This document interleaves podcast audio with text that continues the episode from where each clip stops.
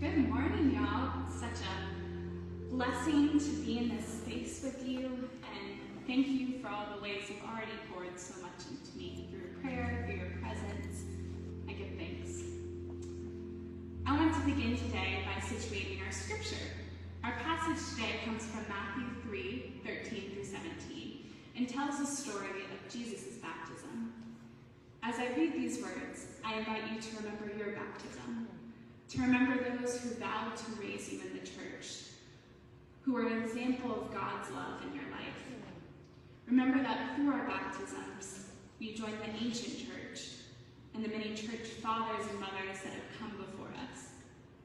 Remember that Jesus' presence among us ended the separation between human and divine, and that through our baptism, we embrace the role of God's children. As I read this word of God, I invite you to remember your baptism. Then Jesus came from Galilee to John at the Jordan to be baptized by him.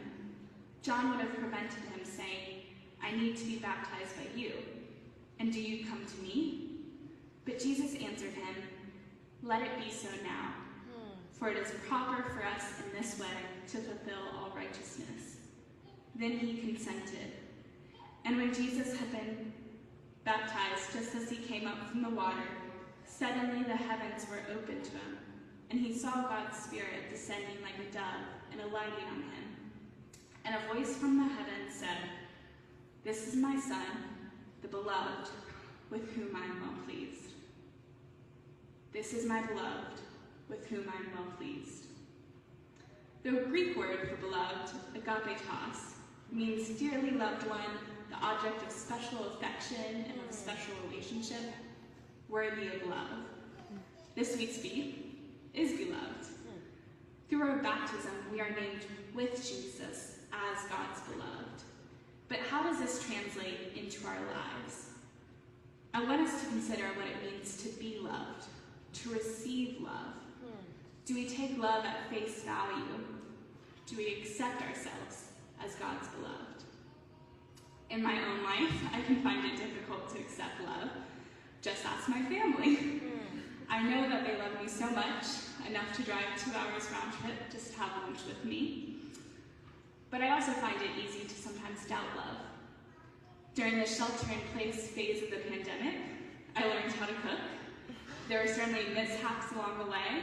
There was one memorable evening where I actually cried over vegetarian meatballs. Eventually, I grew confident enough to cook for my family. I carefully made a recipe. I selected the veggies and cut them. I made the noodles. I even cooked meat for my meat-eating family. Um, and as we ate together, they offered many words as words of praise and comfort. Uh, but I doubted each one. And I really don't know why. I mean, I've literally seen my brother spit out a piece of tofu that I've made before. but I still doubted them. I still doubted their words. My insecurities overrode the truth I knew hmm. that my family would be love me enough to be honest with me. Doubt and insecurities can often play into the narratives we tell ourselves. These narratives often compete with each other, saying we are not good enough or not deserving of something. We also have to contend with the societal narratives that indoctrinate us every day, the narratives of homophobia, white supremacy, ageism, sexism, ableism, fat phobia. Today, I invite us to consider a way in which to fight these narratives, to prevent the doubt and insecurities from creeping in. Let us reflect on self-love. Self-love, I mean something a little bit different than the self-care movement of face mask and napping and ice cream, all of which are very important in my own life. I've had yours too. But I mean loving oneself so completely that the narratives do not stand a chance. Recognizing that we are worthy of so much love.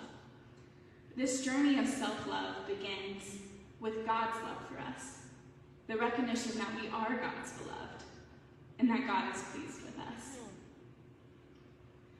Let us begin, though, by recognizing that Christian culture does not always teach us that we are beloved. Mm-hmm. Sometimes we are taught that sin separates us from God, that it makes us unworthy of God's love. This is not true. There is not a moment in which God does not love you. Let us remember the words of Psalm 139, the words which Reverend Boa shared not only with us in the prayer, but a few weeks ago. O Lord, you have searched me and known me. You know when I sit down and when I rise up. You discern my thoughts from afar. You search out my path and my lying down, and are acquainted with all my ways. Even before a word is on my tongue, behold, O Lord, you know it altogether. These verses remind us there is nothing we can do that God does not know. Nothing we can do to make God not love us. There's nothing that makes us unworthy of love. Psalm 139 continues by the psalmist saying that God formed our innermost parts, literally knitting us together. Not only does God know every part of us, but God also created us. Genesis tells us that we are made in the image of God. And then not only are we blessed by God, but God is pleased and sees our image as good. In the passage we read this morning, I hear an echo of this creation story. Similar to God ordaining creation as good, God names the beloved as pleasing. The word pleasing can also be translated as delight, and I find this an important reminder in my own life. It reminds us that not only are we worthy of love, but there is so much joy, goodness, and delight in God's love for us. Mm-hmm. Our creation and identities are something to be celebrated, to remember that we are the beautiful, beloved children of God. Mm-hmm. This delight and joy is certainly something I see at CERT every week this summer. We are so joyful in all that we do, especially the way in which we worship together each week. Mm. When we let that down, I think we fail to acknowledge the ways in which God made us. I have often struggled with this, particularly with my own call story. As a candidate for ministry, I have to tell my call story to many, many different committees at every level of the United Methodist Church. Many people define call stories as a moment in which God spoke to them in a particular way. It might be a verse standing out, a vision, or God's voice booming down from the sky. My moment was just a tad bit different. It came on a Sunday morning during a worship service during my first year of college. I was sitting at church, zoning out during the sermon. We all do it. thinking about what my future career should be. I came into college thinking I wanted to go into politics or law before quickly realizing that I'm not confrontational and that this might not be using my best skills. As I sat in that worship service, I looked around at that church I was in and began to recognize the many United Methodist communities that had shaped me, that had guided me, that had showed me God's love. I then started a pros and cons list of ministry, thinking about what my gifts were and how I could best serve the church. It was a pretty analytical moment, one might say, um, and I struggled to tell this to people. It was felt devoid of spirituality. To be clear, there was no voice booming at me from the sky or some miraculous moment to define this call. But Psalm 139 helped change how I thought of my call story. It reminded me that God made me. God made me an analyzer who will consider many scenarios before I finally act on one. While there was no gloomy voice for me, God was still very much present in that moment because God made me who I am. Who am I to doubt God's work in that moment? To do so limits God's power. It refuses to acknowledge that God works in so many ways that we can never comprehend. Instead of embracing how God made me, I saw myself as flawed and unworthy of my call. But by rooting myself in Psalm 139 and recognizing that I am made in the image of God, this allowed me to love myself as I am. This is what self-love is. Recognizing how one's belovedness in God allows us to love our whole selves and to be kind to ourselves. Our society so often tells us that we have to succeed in everything that we do, that we have to be the best parent, sibling, child, that we have to devote ourselves to work, or that our voice and life don't matter when we don't meet certain checkpoints that society tells us makes us happy and healthy. We work so hard in all that we do, only to criticize ourselves when we fail. A recent TikTok trend, and yes, I want to be the Gen Z intern unless I brought up TikTok, begins by someone videoing themselves as they are now, with a caption, being mean to myself, and then realizing that I'm talking about her, him, them, before showing pictures of themselves as a child. Mm. Y'all, we would never tell our younger selves some of the things we tell ourselves now. I want us to consider how we would talk to our child about selves, the words of love, encouragement, and comfort we might share, and apply that to ourselves in our current moment. Remember, at any age, we are always the children of God, and that our parent God would not want us to talk to God's children in such a way. Humility is another way in which we can better learn to self-love.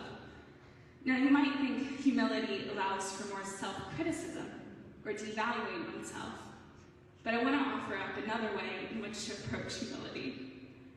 Steph Curry, the recent MVP of the NBA Finals, yeah. and a 2022 Davidson College grad, defines humility as not thinking less of oneself but thinking about oneself less. When we say that we do not deserve something, or say that we are not good at something, we are thinking less of ourselves.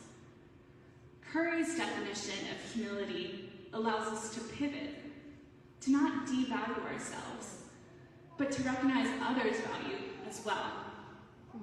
When we only rely on ourselves, or push past our limits, or do not ask for help we place ourselves on a pedestal. I know this all two well. As a young woman in ministry, and an Enneagram too, I'm always trying to prove something to myself and others.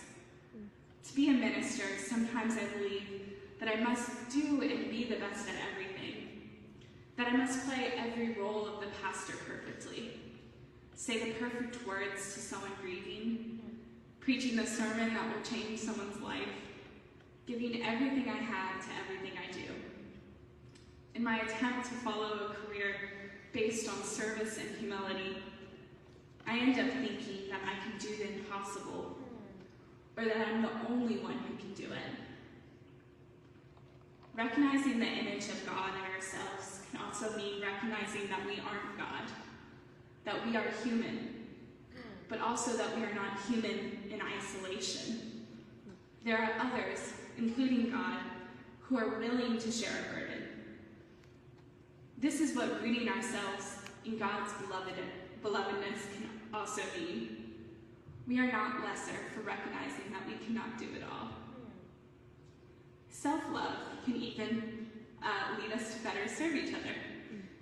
At the end of every RuPaul's Drag Race episode, RuPaul being one of the most famous drag queens of all time, RuPaul ends with this statement. If you can't love yourself, how are you ever going to love anyone else?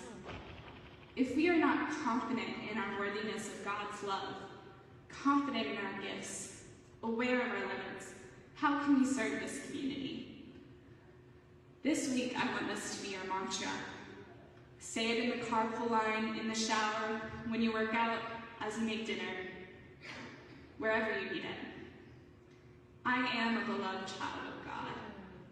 God delights in me. I am worthy of love. Let me love myself so that I may love others. Let's turn to God in prayer. Creator God, thank you. Thank you for making each and every person in this room and online. We are good and pleasing and beloved. Let us delight in creation by celebrating the incredible gifts you have given us. Help us to remember that we cannot do it all, and that is okay. Help us to know that we are worthy of your love. In your holy name we pray. Amen.